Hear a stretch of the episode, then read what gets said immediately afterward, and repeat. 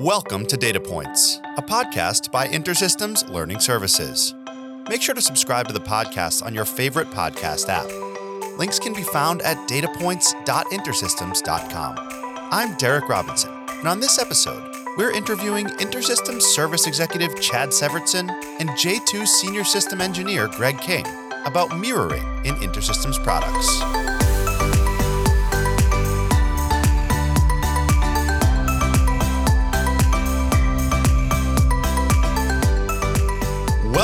Data Points podcast by InterSystems Learning Services. I'm Derek Robinson.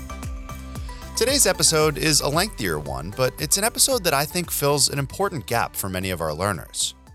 The conversation today is all about mirroring, and it features two conversations with experts. The first interview you'll hear is with Chad Severtson, one of our service executives here at InterSystems.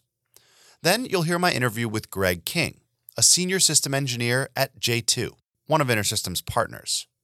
I'll preview the convo with Greg a little bit later, but first let's hear Chad give us a high level overview of mirroring and then dive into some of the important considerations learned from pain points that he's seen with customers.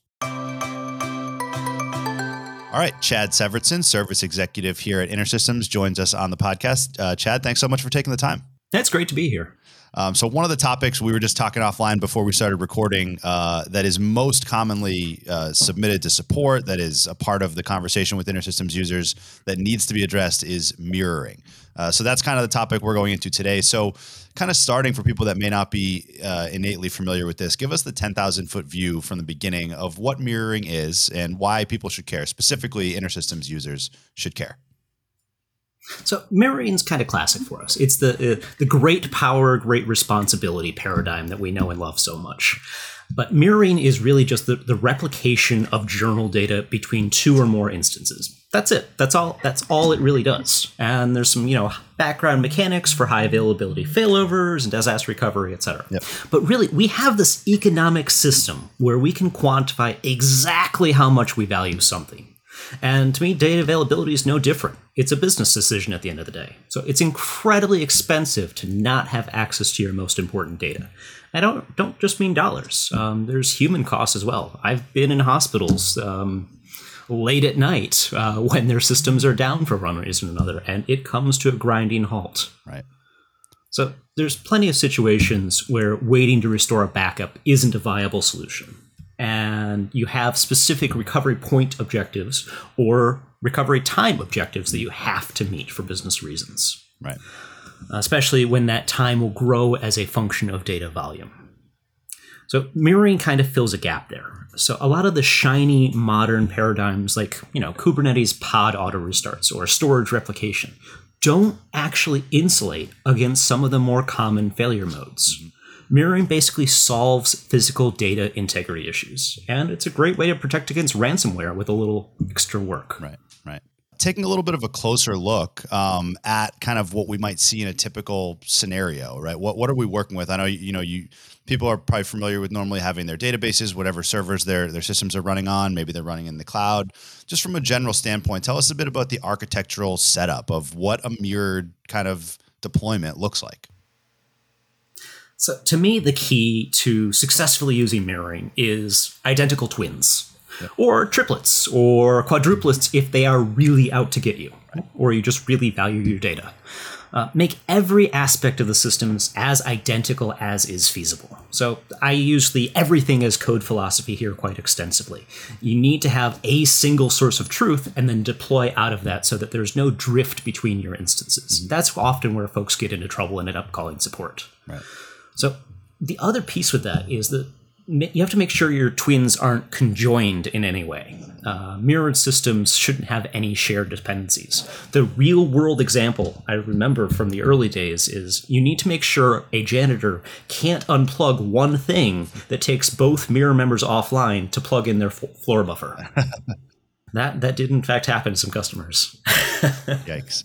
So mirroring works by sharing journal files, like I said. There's just the transactional logs that are really the heartbeat of our, our technology. Mm-hmm. And that's why mirroring's immune to degrades. It's logically transporting rather than physically transporting the blocks. Yep. Right, right. Nice. Um, so kind of, you know, going back to the kind of a little bit of it you mentioned in your first answer, but kind of returning to the why, like what are what are probably maybe two or three of the biggest benefits that you can see that come with mirroring? Mm-hmm. Because it's I assume that it's not something people might think of on day one and it's like what is the incentive why should people beyond just you know good practice what are some of the benefits that come with it when you're using intersystems products yeah, that's a great question. So, as it says on the tin, mirroring can provide a high availability solution with automatic failover. But to me, one of the biggest benefits is that using mirroring encourages some healthy practices. Yep. So to use mirroring successfully, you need to have coherent change control processes. I mean, this isn't really controversial in 2023, but it was a pretty big deal back in 2010 when we first launched the feature. Mm-hmm. So, and as I mentioned earlier, there's many different failure modes uh, where mirroring provides much better insulation than other technologies. Um, I mentioned the dreaded database degrades, knocking on wood. Um, there's also like things like the Linux out of memory killer, uh, where it's going to take a whole lot longer to restart um, the instance and possibly the operating system than it does to fail over. So for the most critical applications, this is you know cutting that that, that pause time down to seconds rather than having an outage that lasts minutes. Right. Right. Yeah, that ma- makes a lot of sense. You, you mentioned a few times in that answer databases, and obviously databases make up the real heart of most people's applications and what they're doing with you know their business and the things that they're solving in the world. But there is another piece of this which is a lot of times there's stuff that is sitting outside of those databases right? Um, what's the answer and, and how does that factor into mirroring when you think so database centric when you're thinking of the concept of mirroring yeah, this is absolutely where I've seen the most challenges for customers. Um, now, as you said, nothing outside the databases themselves will be mirrored, and nothing is transmitted other than the journal files. Well, the, the, data within the journal files to quibble. Um, we have some great new features coming in this area, but currently things like instance configuration, security configuration, even you know users within Iris itself, um, system tasks, and external files are not eligible for mirroring. Uh, I think I said earlier that everything should be code, and this includes that. Right. Um, right. That that type of configuration, regardless of what your deployment strategy is, you need to have a coherent strategy where you can deploy. Um, using the buzzword of idempotently mm-hmm. um, to make sure that it's consistent, uh, not just you know between deployments, but between mirror members as well. Right. Uh, for things like external files, though, um, there's plenty of different options that can be adapted to whatever your, your strategy is and wherever you're running it. Um, I've seen customers use shared storage. I've seen file replication technologies. I've seen yep. customers use third party solutions more like a Dropbox type situation. Mm-hmm. Um, but a lot of customers will actually bring those files into the .dat files as well. Um, that's fully supported um, with a technology we call streams, yep. where you can take a blob and bring it inside the .dat file itself. Right, right.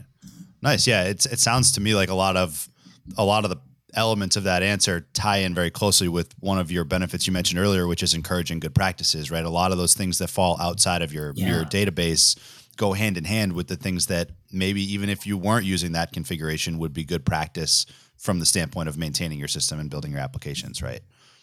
Yeah, exactly. It's not something that we, we talk about too often, right. but um, to me, the healthiest customers are the ones that are using mirroring because, because of, of those fringe benefits. Right, exactly. Yeah, exactly. Exactly. So, um, moving to a few topics that I think a lot of people who may, like myself, even who haven't been necessarily hands on with mirroring, but have learned about it and, and familiar with conversations around it, uh, two concepts that tie very closely to mirroring are high availability and disaster recovery. However, I don't think I don't I get the impression that they're not exactly just the same as mirroring. So tell us how those two concepts relate to mirroring in this conversation.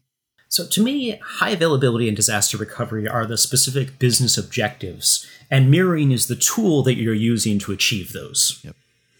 Um, and I often find that the line between the two is blurred. And depending on how, how you have things set up, one can meet some of the needs of the others, um, depending on your specific needs, of course.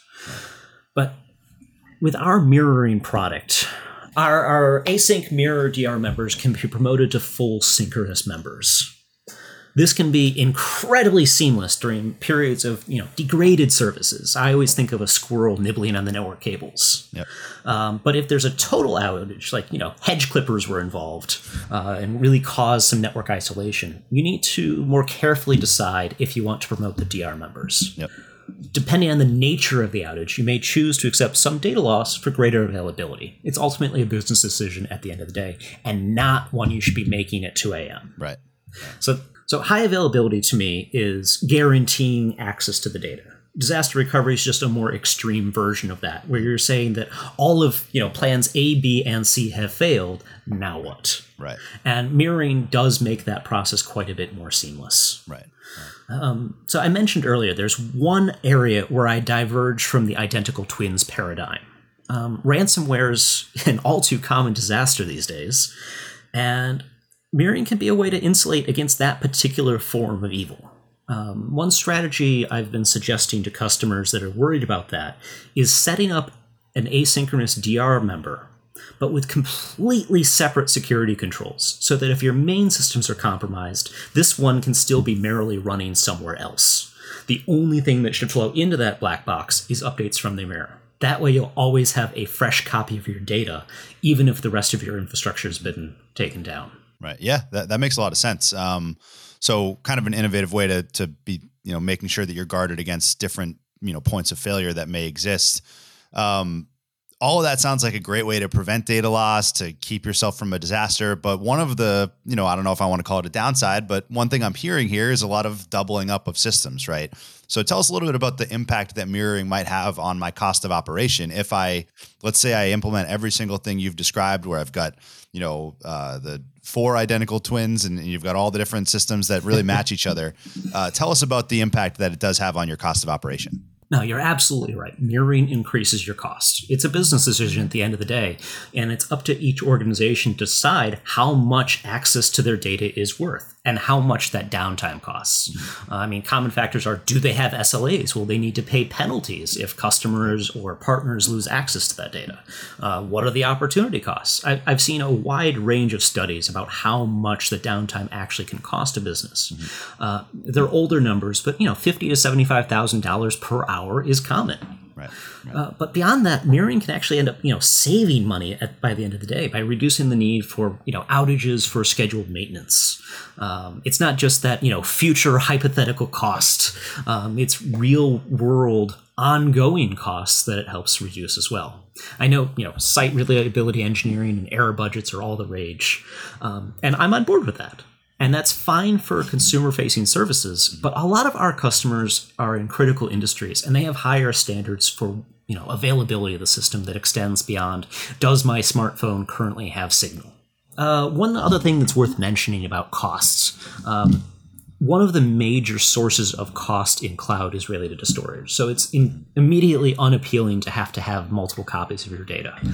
There are ever increasing numbers of offers out there to allow some sort of deduplication technology. And I would urge some amount of caution around that.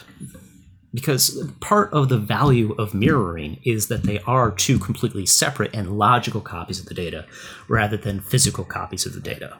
So I have some skepticism on that front. Um, but at the end of the day, it really depends on what your business objectives are. Right, right. Yeah, that, that makes sense. Um, so, you know, different angles to think about there with the cost, kind of turning it a little bit on its head from the idea of this financial cost. Uh, what, if any, performance cost you end up paying? Is there an impact on your performance of your application, your system, anything like that, positive or negative, I guess, when it comes to mirroring on top of all of the kind of safety and prevention kind of mindset that you have here? So uh, I keep a few props next to my desk. Uh, one's a copy of the NIST 1984 Green Book that describes minimum password lengths based on the number of guesses per second for a 300 baud modem in the 80s. Um, the other is a speed limit sign for the speed of light. Um, the major limitation for performance is network latency. Right. To ensure data durability, the transfer of the journal data really needs to be synchronous that really requires a round trip. It's the old networking joke. Uh, Want to hear a UDP joke? Yeah, sure. Let's hear it. I don't care if you don't get it. Uh, but beyond that, um, I've seen customers demote their synchronous mirror members when performing a bulk load of data to lessen the impact. So there absolutely is, you know, a network latency cost you need to factor in, but it's not for every operation, only particular ones. Uh, on the other hand, that means it's generally a poor practice to put synchronous mirror members in separate regions in CloudSpeak. Uh, anything really more than separate zip codes. Right. Uh, there's basically no impact for asynchronous DR members. Uh, those can easily be in a different cloud region or even a different continent. Gotcha. So yeah, good good things to consider there, but overall, nothing that people necessarily need to you know consider as like oh man mirroring is going to slow down my application. It's really all about that latency and, and being aware of, of where your where the pieces of your system are residing. Um, so kind of wrapping it up here with the final question for you. What other considerations or best practices come to mind especially you know coming back to the real specifically intersystems users? W- what other considerations should they leave with from this conversation when it comes to mirroring uh, in their products? Test test test test, test. um, there's an expression among my people it's always DNS. Networking issues are a common cause behind all sorts of weird symptoms. Yep. And mirroring depends on your network, mm-hmm. and specifically the ability of all of your ancillary applications to be repointed to the correct mirror member at the right time. Yep. We provide a couple different uh, technical solutions for this and a couple different reference architectures for that, but making sure that you've exhaustively tested both high availability failovers as well as disaster recovery asynchronous mirror member promotions well in advance of when you need them is absolutely the most important practice when it comes to mirroring. Right. Gotcha. Uh, one more is to avoid drift at all costs. I mentioned before, you know, treat everything like code, have that single source of truth. Uh, differences in resources or configuration can be a really big problem at 2 a.m. And this happens most frequently when you think of one particular mirror member as the one that should be always the primary. So, whatever you do, don't name your instances things like primary or backup. It gets really confusing when their roles shift over time. Right. I think it's best to you know consider a transient role rather than an identity. Right. Nice.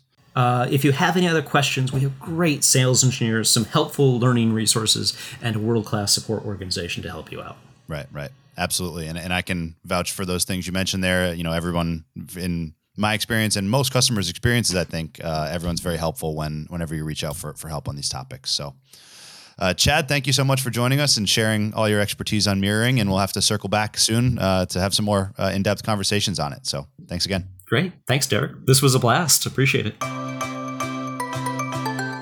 So, there's the interview with Chad, and I want to thank him again for taking the time.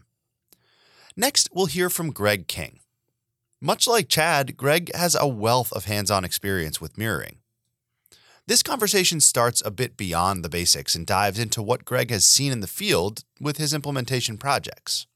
And if you stick around till the final question, I think you'll find that Greg's key takeaway has some striking similarity to Chad's.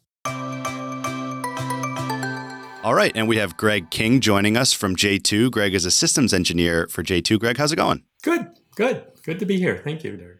Yeah, thanks. So uh, glad to have you on the podcast. We have been lately trying to feature more of our uh, partners and non InterSystems folks uh, on the podcast to get more perspectives uh, on some of this content. So uh, it's great to hear your perspective here. And I guess we'll start there by having you tell us a little bit about your background and kind of what your role is at J2 and your, your history with InterSystems technologies. Well, um, starting with the history, I mean, my I've been using InterSystems technology since uh, I think this is my 26th year. Oh, nice. So it's seen some changes uh, along that time. And um, in the last five years, I've been working with J2 as a system engineer. Yep. So I help our, our mutual clients, right? I help them um, set up their the system side of using of uh, of their installation. So right. that's and it's all iris based. Gotcha. Nice, nice. Um, so in today's conversation, we're kind of honing in a bit on mirroring, um, a topic that uh, is really frequently used, but oftentimes lacks some of that in-depth um, content that for as far as our domain goes to be able to really give people a deep dive into it. So. Uh, first, we wanted to talk a little bit about how mirroring actually plays into your role. So, when you are, are working on implementations and, and using Iris or other InterSystems products, tell us a bit how mirroring at a high level plays into what you do as far as your implementation projects go. Oh, sure. It, it, and it's it's it's a vital it's a vital part of all of our projects. Um, and uh, to uh, in for the most part, the projects I work on are health share. so the health share stack. Um, but there's quite a few that are in the Iris for Health, but it's all at that level. Right. Um, so there's always this need um, in the live environment for high availability right? That's that's the biggest, you know, uh, system level question um, that comes up, and that's where we can use mirroring. Right. There are other ways, but we can use mirroring to ensure um, the highest possible uptime for their live environments. Um, so, so it's always it's always in there, and um, no matter also whether we're VMware virtual machine kind of infrastructure, or we're up in the cloud. Um, even uh, had a couple of uh, container-based installations. Um, you know, mirroring is all, always plays a role. Right, right. obviously, an important part to consider whenever you're you're deploying, you know, systems like that. One of the key concepts you just mentioned is high availability, and so you know, when it comes to the concept, you know, we've had, like you mentioned, there are a few different ways that you could achieve high availability. But when it comes to the concept of, you know, failing over to a backup mirror member, tell us some of the ways that you look at it when you're implementing to try to increase the likelihood of that failover going smoothly to make sure that no problems arise during the process of failing over from the primary to the backup. Sure. Um, the first, I, I think I would start off by saying a shout out to InterSystems Learning Services, the documentation team, mm-hmm. the folks that wrote the documentation, because they're, you know, look at the high availability guide. Um, you know, that's key, right? So uh, the and and the the the piece in there that we start with to ensure high availability is topology. Like how how are we hooking up the networks, what size are our machines, um, all of those pieces um, are, are, the first line, right? right? So first getting everything sort of installed and where it needs to go. And again, uh, you know, the high availability guide really, really has, you know, every every release is is, is a good thing to um, right to reference. So get that right, yeah. right? So start there, um, and uh, to start with, uh, you know, and having a robust, high availability, right, isn't just about mirroring, right, but having a robust set of of, of policies, procedures, and setup on, on just so that the primary side of your mirror is going to be working well. Right. But ultimately, the um, uh, if you think about mirroring, right, and we're just talking about failover mirroring here, uh, at least for high availability purposes. Um, disaster recovery would be a different concept, but um, for high availability, we want that failover scenario where we lose our primary side of the mirror um, to be uh, uh, to to to have our backup member automatically take over. Right. Right. I mean, it, without human intervention, everything just works. You know, going forward. Um, so after you've got everything set up and you know and the basic mirror stuff set up, um, keeping uh, uh, an eye on that uh, idea that some things are not mirrored, mm-hmm. right? right? So, um, iris mirroring is a technology that mirrors the databases, right? Your iris.dat, the changes to a mirrored iris.dat get sent over to the other side. But what about all the other stuff that's not in a mirrored iris.dat? Um, you know, and that's um, that and and working in the HealthShare stack, right? So we that's our application, HealthShare. Mm-hmm. Um, that application has lots of stuff uh, about that it needs um, to properly run that is not stored in a um, mirrored database file. Right. So, um, so how do we deal with that? And that's that's part of that setup process, and then it's part of an ongoing uh, a process, right? Every time something changes, needs to change configuration wise, code wise, um, uh, other things um, within HealthShare. We need to make sure that that gets to both sides of the mirror. Right, right. Cool. Yeah, that that, that makes sense. Uh, I think uh, going off of that, it sounds like sort of the key things, you know, keeping that in mind, making sure that you're monitoring, you know, what is going to be covered by that mirror by the you know the mirror database all the things that are in your database but also making sure you're keeping tabs on those things that fall outside of that purview right when it comes to things that are stored in other places to to build then on that last bit yep. i wanted to make sure that you know there are ways of automating or or or setting up the mirror your mirror systems so that it can take care of as much of that um, stuff that isn't quote mirrored, mm-hmm. um, you know, automatically, right? right? So beyond, so it's trying to deal with things that are not mirrored because they happen to be in a mirrored database. Um, we're talking about in this case um, items that are in your your percent sys or iris sys database, right? So we can't mirror that. Mm-hmm. Then um, the other piece um, would be files, right? So files at the file system level. And depending on how your application is structured, but even but HealthShare does use a fair number of CSP or, or you know the web um, uh, files that end up at the um, operating system level. So we need some way of keeping those in sync when they need to change. Right. Now, a web page might not change all that often, but um, it changes with a, a, code update. It, you know, there are lots of reasons it might change. Um, so we need a, a, mechanism to keep those files. Um, another piece is um, certificates that are used for your TLS and security. That's yep. oftentimes a file, right? We need to make sure all of that is synced across all the different members of the mirror pair of the right. mirror sets. Um, and there are operating system tools, right? There are some operating system tools that can do that. Uh, Linux would have rsync. Maybe you mm-hmm. you set something like that up. Um, or um, uh, another option is that um, you you have a shared disk system underneath, and you map all of your CSP or all your files that need to be the same on both sides of your mirror. They go to a shared disk underneath. So there's only one copy of it under there, but um, you're guaranteed that both sides of the mirror can see it, see the exact same copy. Right, right. Uh, so that's you know, so that has to be taken into account. Now, another thing that folks do, um, depending on complexity of the setup, I suppose, is um, automating um, or during deployment and and and um, uh, progression of code up from lower environments, like from a non-mirrored development environment to a mirrored stage or UAT environment they just are sure to deploy code to both sides of the mirror, right? Depending on your deployment techniques. Um, but that requires everyone to remember that. So, uh, you know, and have a policy. But so having an automated way of keeping that stuff in sync is key. Right, right. Um, that makes sense. I do want, I, uh, so, and then the third thing about keeping those non mirrored items up to date in the HealthShare, Iris for Health, and HealthShare realm, of the InterSystems products.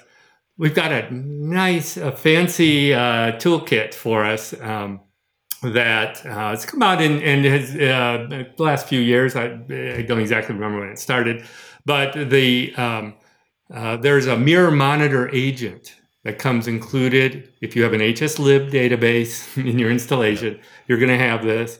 Um, and and its its job is uh, to you know reading the description of it in the docs the job is to keep non-mirrored things that are in iris mirrored and over onto the other side. Right. Um, and so uh, you know understanding that that's there and if you're just running iris for health it's something you have to start yourself. Mm-hmm. you know you it's not going to just be there. If you're running the health share stack it'll be there for you. Right. um, relies on a special mirror database that's already there. And it gives us a, a, a tool, a, a class, um, the hs.hc.systemconfig API class that allows you to make a change on the primary side of the mirror, and then the mirror monitor agent makes sure that change flows over to the other side. Right. Really cool. Um, and and it's you know as it gets better every time. There's more added to it with every release. Uh, last few releases for sure. Um, very stable. Um, and if you add another mirror member, a DR member, it automatically just syncs that stuff right across over to the third one. Right. Nice, uh, nice. It's well thought out. Um, and uh, we so we use, use that in our setup, right? So setting up the mirror to begin with, and then we need to create CSP web apps. We need to create uh, user accounts and roles and resources and all these things that are stored in that IRIS uh, area database that's not mirrored. Right. If we use the API, they just automatically go across. Right. And one last thing yeah. about that, in that same vein, right, we also end up using, you know, we've created some tools at J2 um, that we can use that um, check both sides, right? And so, so g- moving forward, you know, we now have the, you know, if you're using our tools, we can um, keep a, a tabs on the differences between the two sides, and either depending on your tolerance, um, either make the change if we see a difference, uh, or or just alert someone and say, hey, you know, this guy has this this side has four 40 roles and this side only has 39 this is the one that's different. Why? Mm-hmm. you know go look. Right. But um right. That, those are i think that yeah. covers right covers that great yeah i mean so it sounds like there's you know uh, more and more tools coming out from both InterSystems from J2, like ways to be able to keep track of those things that you need to monitor after your initial setup of your your primary and your backup with all the things that you know need to be there that, that are not automatically mirrored out of the box, right? Um, so mm-hmm. w- one more topic to ask about there is the concept of arbiters. Um, can you tell us a little bit about what those are and where they fit into the equation? Yeah. So um, small, insignificant piece of software, it seems, but high, but so important, and um, and and again, well highlighted in the doc. So um, you know that's the part. Um, so the arbiter uh, is the little is the piece of software that allows the two sides of the mirror to decide is the other side up or down. This is my simplistic thought about this, uh, and and therefore, in a fail, when a primary side's failing, the arbiter can help the other side decide: Am I alone, or do I know the you know there's a the, the primary's down? What do I know? So it it's so some failure failovers can occur if you do not have automatically occur if you do not have an arbiter, but but there's more but most of the failure situations would be um, work better right yeah. it would be more more seamless uh, if you do have an arbiter properly placed such that uh, in your network such that if you lose the um, uh, one of the primary side you're not also losing your arbiter right if some some failure causes your primary to go away you're not also it's not also causing your arbiter to go away right right um, so so and and the, so the network topology again comes into play there. absolutely. Yeah. Um, so kind of stepping back for a minute from this failover scenario that we've been talking about and coming back into a normal operation, you know, a scenario where you're not failing over to to the other member of the mirror. What are some things, if any, that you need to consider when you're accessing a primary mirror member versus just if you're not in a mirrored uh, setup and you're just accessing Iris or HealthShare or whatever it is without a mirrored setup? What are what are considerations when you're accessing that primary member? Yeah. So um, it, so the key concept to I think to grasp in that to answer that question is that only the primary side of your mirror is both read write. So uh, we think of it in the HealthShare realm. Only the primary side is it does anything, mm-hmm. right? So we never you while you could technically use the backup member as a read only kind of a database yep. uh, you know you might someone might have a use case for that. So go for it. But if we think about the primary side being the real side that's where data exchange that's where we store everything that's you know where we read everything. Yep. um, you know whatever access your users right? So not a system engineer administrator like me, but your user base or your uh, you know where your interfaces are coming into or something, they need to always hit the primary, even if the primary is the other you know the other right, side, right? right? Um, so the sort of um, by default, um, you know, or, or, the typical way, maybe is a way to say it, is the um, iris and mirroring present a virtual IP, right? When when and they do that by you know assigning a known IP to the server. It's the primary side of the mirror is is start is starting on. Mm-hmm. Um, so then that IP follows the primary as it bounces back and forth potentially in failovers, and then your user base can connect and, and, and that's a really general term thing I just said. But you know, your user base can connect to the VIP, the mirror virtual IP, uh, and be guaranteed to be connecting to the server that has the primary side of the mirror. Right, right. Now, it doesn't always work. and it, where it doesn't work by default is in the cloud. So, um, you know, Amazon and um, Google and Azure and Microsoft don't allow us to assign a VIP in the same way um, uh, that we do in, in our own VMware or yep. know, bare metal type environments. Right. Uh, so we have to do something else. Um, and there are a couple of different something else's out there. And, and here's where I want to throw a shout out to the developer community or the community InterSystems mm-hmm. community, yep, yep. Uh, where there's some really nice articles about how people have gotten around that um, in cloud environments, mm-hmm. right? Um, and you know, so so there's some clever use of um, embedded Python is yeah. one of them I, I, looked at the other day, and and it's great. Um, and uh, but um, if you can't go down that route, the what we do in the HealthShare realm these days, in HealthShare, again, if you think about HealthShare, it's it's actually a bunch of mirrored pairs, right? So mm-hmm. HealthShare is a federated installation, so a bunch of irises all mirrored to another bunch of irises um, to create that.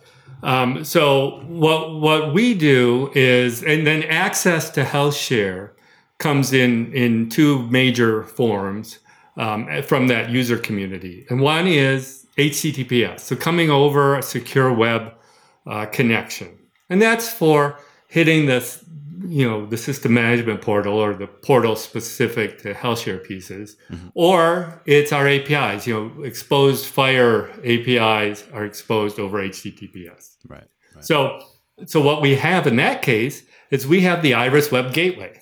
So the Iris Web Gateway sits out there running on a web server, right? So it has it's paired with our web server, mm-hmm. um, and we get to put that out in sort of a DMZ sort of a, right. a little zone that's not you're not directly hitting the servers where where the mirror is running um, our primary side. You're you're coming in and hitting this um, via load balancer and via firewalls further out. You come in through there, and the Iris Web Gateway um, is uh, can be mirror aware. So as a connection comes into one of our CSP pages, right, um, system management portal, HealthShare, clinical viewer, uh, anything. Um, as it comes in, um, the the uh, Iris Web Gateway takes over, and it knows about both sides of our mirror. And in HealthShare, we have a bunch of them, so it knows about all of them. And it, depending on the URL coming in, it can direct that user connection off to the primary side of the mirror. That's our key way to do it. Yeah. And then, and that's in the cloud, by the way. Yeah, so, right, right, so many things are in the cloud these days yeah. that that's kind of yeah, normal. The last one though, the other way that um, folks come into HealthShare is, or any interoperability production out there, right? So interfaces kind of mm-hmm. thing will, will be coming in through a TCP port. So not okay. HTTPS. So they're either connecting to an HL7 interface or, um, or JDBC, let's say. They want to query uh, our health insight, you know, um, installation. Well, they have to connect to the primary too. We can't have a VIP, and we're not up for some of the fancy stuff that's in the community. Maybe we will be someday, but they they'll connect to. Um, uh, we can utilize uh, what um, like Amazon calls a network load balancer, mm-hmm. and so what it it knows is, um, you know, that something coming in on the port 1972 trying to hit a, a, virtual IP that the load balancer presents out tries to hit it at 1972, the load balancer says, "Oh, well, for 1972, I'm supposed to hit, you know, mirror member A, or mirror member B, but I don't know which one. Well, how does it know which one? InterSystems supplies us with uh, a health check, HTTPS. So it's it's actually going to hit the it hits both sides, and it's and and that uh, the Iris Web Gateway that's running on the database servers themselves will return either success or failure, and then the load balancer so will only transmit that data, uh, that connection to the primary to the side that re- returns success and it returns success if it is the primary. Right. Does that make sense? Yeah. So yeah. so they come in. It's so it's called a load balancer, but we're not really balancing the load. We're always hitting the the one that says success.